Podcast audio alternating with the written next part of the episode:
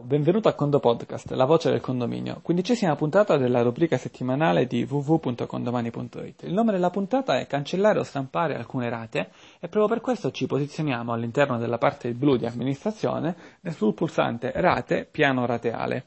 Al centro, se abbiamo già, già, un condominio con delle rate generate, altrimenti posizionati su un condominio di prova, abbiamo delle rate. Ora vedrai sopra a sinistra del nome, eh, esempio rata 1, rata 2, il pulsante cancella tu, se tu lo premi ti viene cancellata tutta la colonna della rata. Attenzione quindi a non cancellare eh, le rate su un condominio reale e questa funzione è molto utile se magari tu vai ad integrare un piano rateale con delle rate ma stai facendo delle prove e ti sbagli e allora la puoi cancellare. Ti cancella tutta quanta la colonna.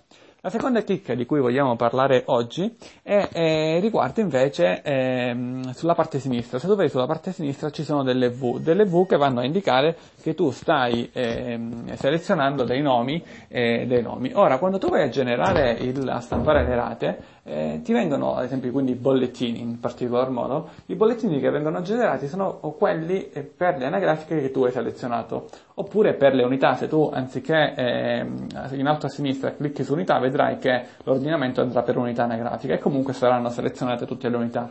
Se adesso tu vuoi generare dei bollettini che siano semplici, postali o di altro solamente per alcune persone, e, e puoi deselezionare tutti quanti in alto a sinistra, clicchi sulla, sulla V più in alto e ti deseleziona e vai a selezionare solamente quelle due o tre persone o quella singola persona che ti interessa. Oppure se vuoi selezionare per tutti tranne per una, riselezionali tutti in alto a sinistra e poi vai ad eliminare, cioè ad eliminare, a eh, non selezionare una singola persona.